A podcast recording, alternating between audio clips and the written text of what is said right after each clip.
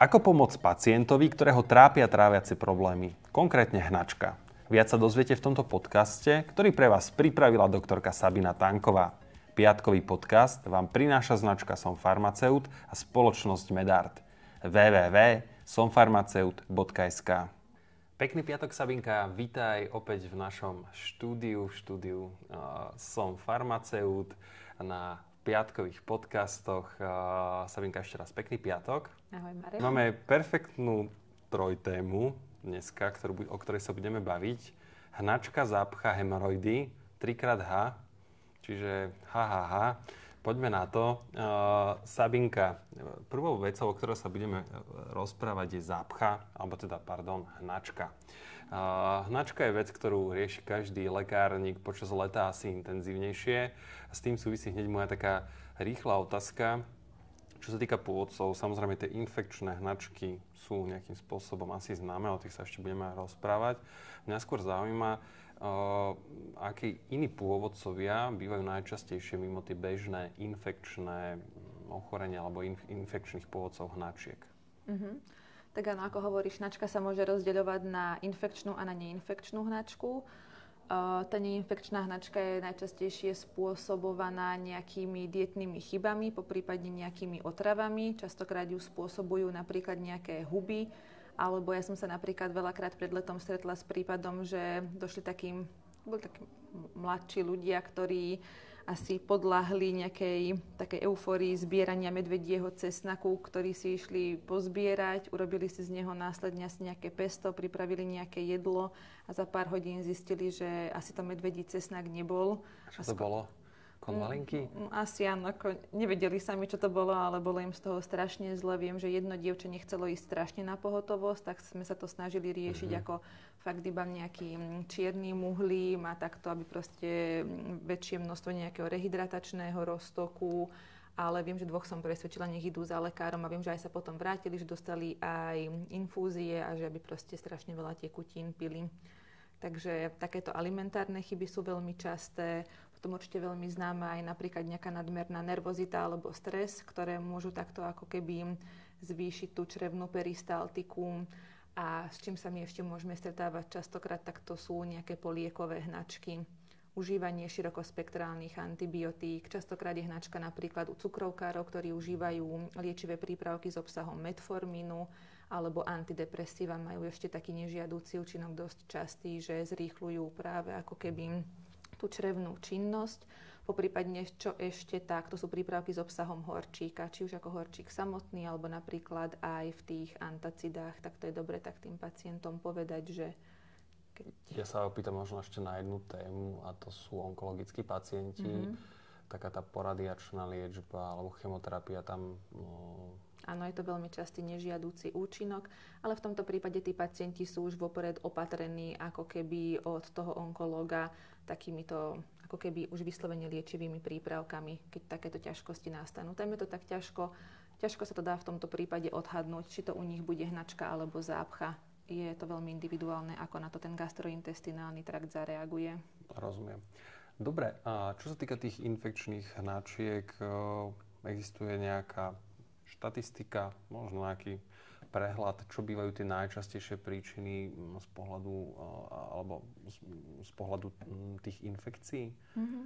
Tak hnačku môžu spôsobovať aj baktérie, vírusy, parazity, aj plesne. V tom letnom období sú to hlavne baktérie, či už z rodu salmonella, alebo Escherichia coli, alebo campylobaktérie taktiež sú najčastejšími príčinami cestovateľských hnačiek aj spolu s nejakými parazitmi a zase naopak v tom zimnom období sú najčastejšími príčinami hlavne vírusy, konkrétne tie rotavírové infekcie, čo nejaké dáta vychádzajú, tak až jedna tretina všetkých hnačiek je práve vyvolávaná týmito rotavírusmi tak obecne. Takže asi má zmysel sa voči očkovať. očkovať mm-hmm. tak. Alebo dávať deti očkovať. Dobre, o, Možno len pre také rýchle, veľmi stručné zhrnutie, o, možno prečo tá hnačka je nebezpečná a ako ju vlastne definujeme ako by sme m, mm, na základe čoho by mal lekárnik poznať, že tu sa jedná už naozaj o hnačku alebo nejaký zásadnejší problém a ako možno nejaký problém s dyspepsiou alebo proste niečo, niečo také, nazvem to, že bežnejšie. Mm-hmm. Tak hnačka je definovaná ako takéto časté vyprázdňovanie riedkej stolice, pričom keď už sa ide k lekárovi, tak toho viacej zaujíma tá konzistencia stolice, než napríklad frekvencia toho vyprázdňovania, keďže tá je tiež veľmi individuálna od osobnosti človeka. A Všetci dobre vieme, že tá hnačka pre toho pacienta spôsobuje diskomfort, hlavne kvôli tomu, že musí chodiť častejšie na ten záchod, ale okrem toho ho môžu trápiť napríklad príznaky ako nejaká zvýšená teplota, bolesti brucha alebo napríklad aj nejaká nevoľnosť. V tomto prípade by už podľa mňa aj v rámci nejakého samoliečenia ten lekárnik musel určite nejak aktívnejšie dohľadávať také varovné príznaky to už nejak tak premostím na tú tvoju otázku, že prečo je tá hnačka nebezpečná. Jednak pri samotnej hnačke dochádza k nadmernej strate vody a k elektrolitom, tým pádom je tu vysoké riziko dehydratácie organizmu, to môže viesť či už k nejakému kolapsovému stavu alebo k strate vedomia. Tým, ako sa viacej stráca voda z organizmu, tak sa zvyšuje aj viskozita krvi, takže rizikoví sú hneď práve tí pacienti s kardiovaskulárnymi ochoreniami, starší ľudia. Zvyšuje sa riziko napríklad cievnej mozgovej príhody a pri hnačke nestrácame iba vodu, ale aj elektrolity, takže nejaký elektrolitový rozvrat, napríklad taká dobre známa hypokalémia, poruchy srdcového rytmu, čo je vlastne tiež veľmi nebezpečné. A zase z takého iného uhla pohľadu, čo nechcem byť ako nejak veľmi tiež nejak negatívna, ale všetci dobre vieme, že v tomto našom ako keby geografickom pásme sú hlavne práve tie nádorové ochorenia gastrointestinálneho traktu veľmi rozšírené, že už roky sme v popredných priečkách v rámci ich výskytu a hlavne práve tieto traviace ťažkosti, hnačka a aj iné varovné príznaky, ktoré sú častokrát ako keby áno, spolu s tou hnačkou, tak um, No nemali by sme to ani my ako farmaceuti nejakým spôsobom podceňovať a určite je veľmi dôležité neodbiť toho pacienta iba nejakými antidiarojkami, nejakým aktívnym uhlím a možno aj keď to je veľakrát nepríjemné, ale tie otázky treba proste pokladať. Treba u tých ľudí zistiť, lebo oni dojde za vami, že mám krv v stolici, že tá hnačka je s týmto spojená, alebo treba sa ho spýtať, či napríklad nespozoroval, že chodí menej napríklad na malú potrebu, nejaká tá oligúria, anúria, to sú už jasné známky napríklad dehydratácie, alebo aj taká, takéto nechutenstvo, nauzea, zvracanie, taký ten diskomfort črevný, to sú podľa mňa úplne iné pocity, než keď človeka obyčajne bolí brucho, ako keď tam je ešte nejaký ten pridružený problém. Takže treba sa aj na tie varovné príznaky tak viacej pýtať. Poďme ďalej teda, čo sú možno také tie základné kroky, odporúčania pre samoliečbu? Ty si to už teraz načetla, že v prvom rade samozrejme klasický rozhovor, pýtať sa, netreba to odbiť na prvú. Čo sú tie základné možno nástroje v rukách lekárnika pre tú samoliečbu? Možno nejaké odporúčania a na čo si proste by si mal lekárnik dať pozor? Áno, k dispozícii máme ako keby väčšie množstvo prostriedkov aj v rámci tej medikamentóznej liečby. Mňa stále v škole učili, že keď už má ísť o nejaké samoliečenie, treba postupovať vlastne podľa nejakého algoritmu, zistiť čo najväčšie množstvo informácií o tom danom pacientovi. Tu ma hlavne zaujíma, či je to ten človek, ktorý stojí oproti mne, alebo či to je napríklad nejaké dieťa, senior, alebo napríklad aj tehotná žena pýtať sa na tie varovné príznaky, ktoré som už spomínala, zistiť, ako dlho tá hnačka trvá, či už niečo na to pacient skúšal, posnažiť sa nejakým spôsobom si dať dokopy súvislosti. V rámci tej samotnej liečby, keď už zvážime, že človek je ideálny na to samoliečenie, tak sa snažiť čo najviac maximalizovať účinok a minimalizovať rizika terapie Určite okrem tej medikamentóznej liečby netreba zabúdať na rehydratáciu, to treba každému pacientovi pripomínať, aby si napríklad kúpil nejaké minerálne vody, hlavne s obsahom draslíka, sodíka, po prípadne nejaké jontové nápoje pre športovcov. V lekárni sú napríklad priamo dostupné rôzne rehydratačné roztoky. Tu je veľmi dobre tým ľuďom vždy vysvetliť aj to, že ako sa to pripravuje. Ja chápem, že to je na tom príbalovom letáku, ale veľakrát som sa napríklad stretla s tým, že fakt mamičky, ktoré sú zúfalné z toho, že dieťa má hnačku, dieťa vracia, aby si ešte nejaký leták čítali a tak si boli schopné zarobiť 2 deci nejakého rehydratačného roztoku, tak im to týmto urýchlime. Mm-hmm.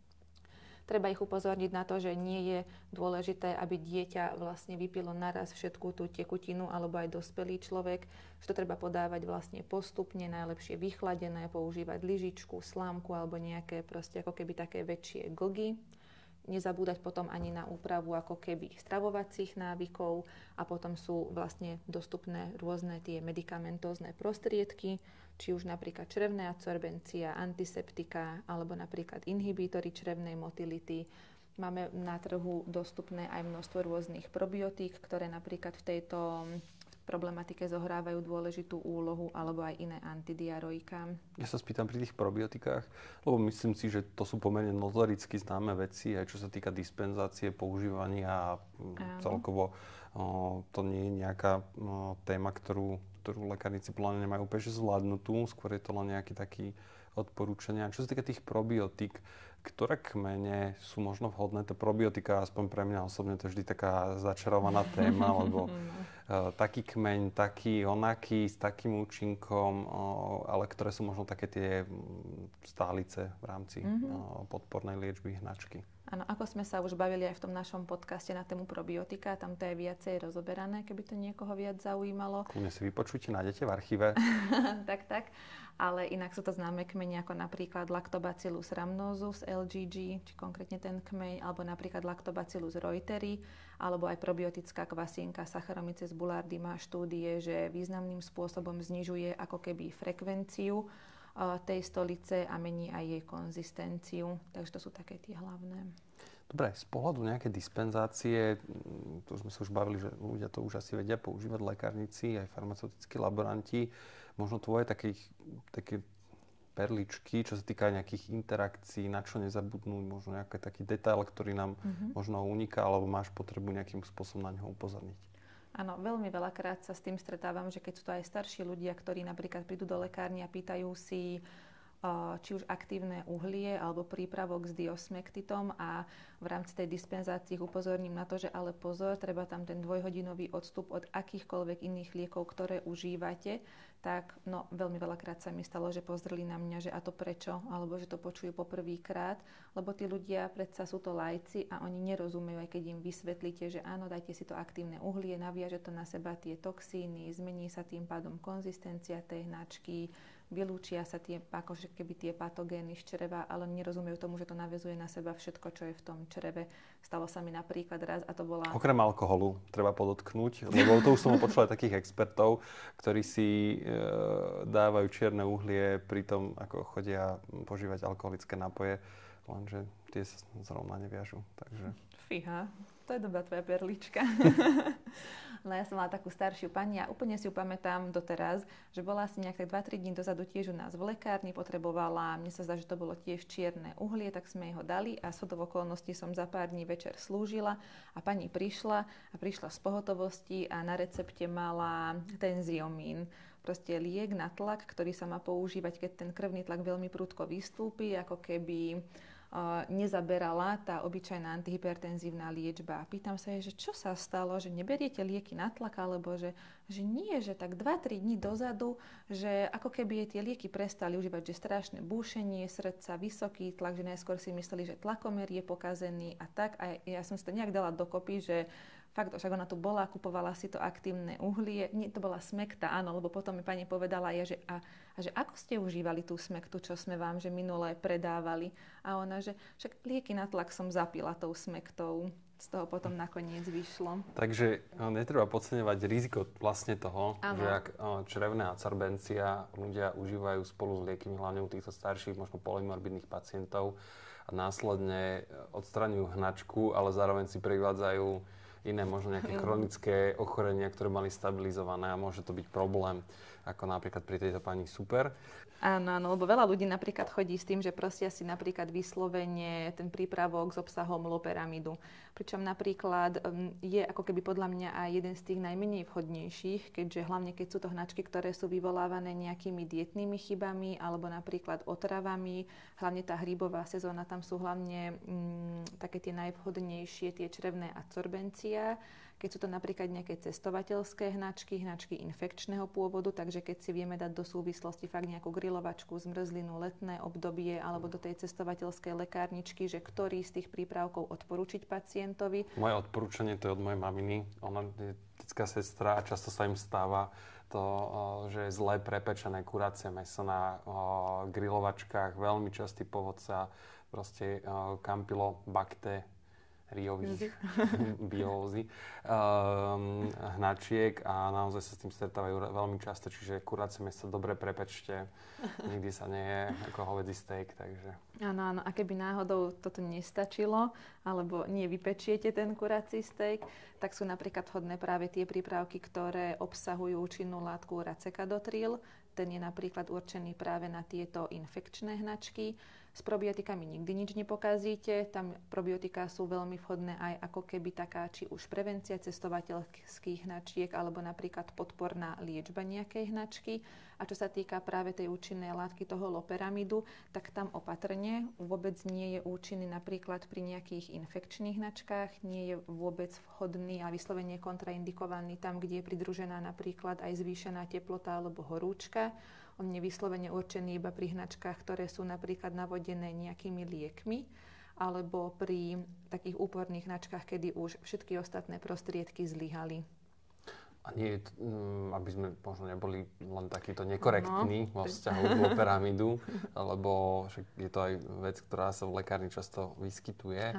Uh, jeho aspoň, ja vnímam to, ten benefit, že ak niekde idem, mám možno nejaký tráviaci problém, mám možno podraždené to trávenie, ktoré sa na konci prejavuje tou zvýšenou proste frekvenciou vyprázdňovania tak, a potrebujem zájem do práce, tak je asi to na mieste si ho Áno, je také najúčinnejšie v mhm. tomto. Mm-hmm. Len keď niekto má ako keby čas a vieš, čoho to je, či je to dietná chyba, alebo hovorím, že tá teplota, tak tam už potom opatrne trošku.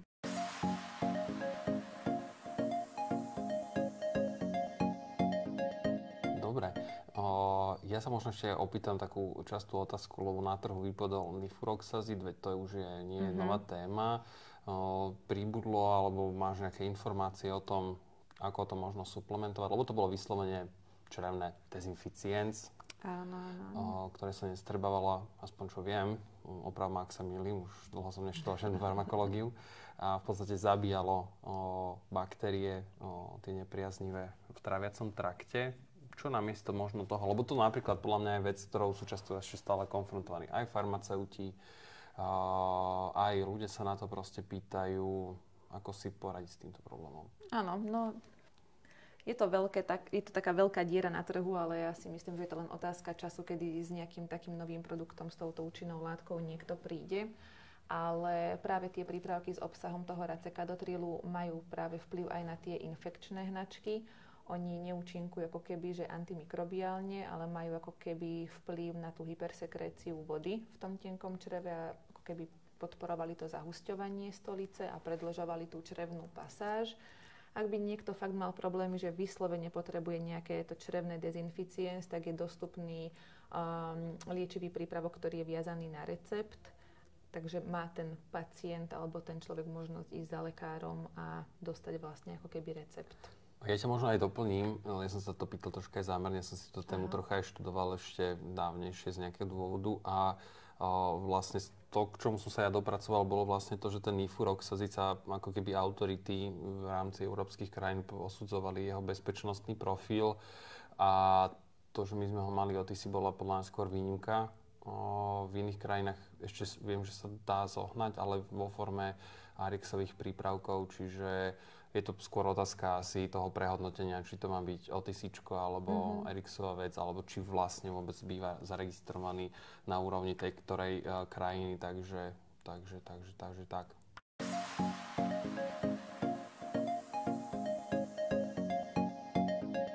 Pri každej hnačke to sa možno zhodneme, čo je ako keby tá širokospektrálna uh, podporná liečba, jestli je dostatok tekutín, minerály, to znamená nejaká rehydratácia, Strava troška, probiotika uh-huh. a už podľa toho, aký konkrétny typ hnačky sa jedná, ako sme ho schopní identifikovať volíme už daný prípravok.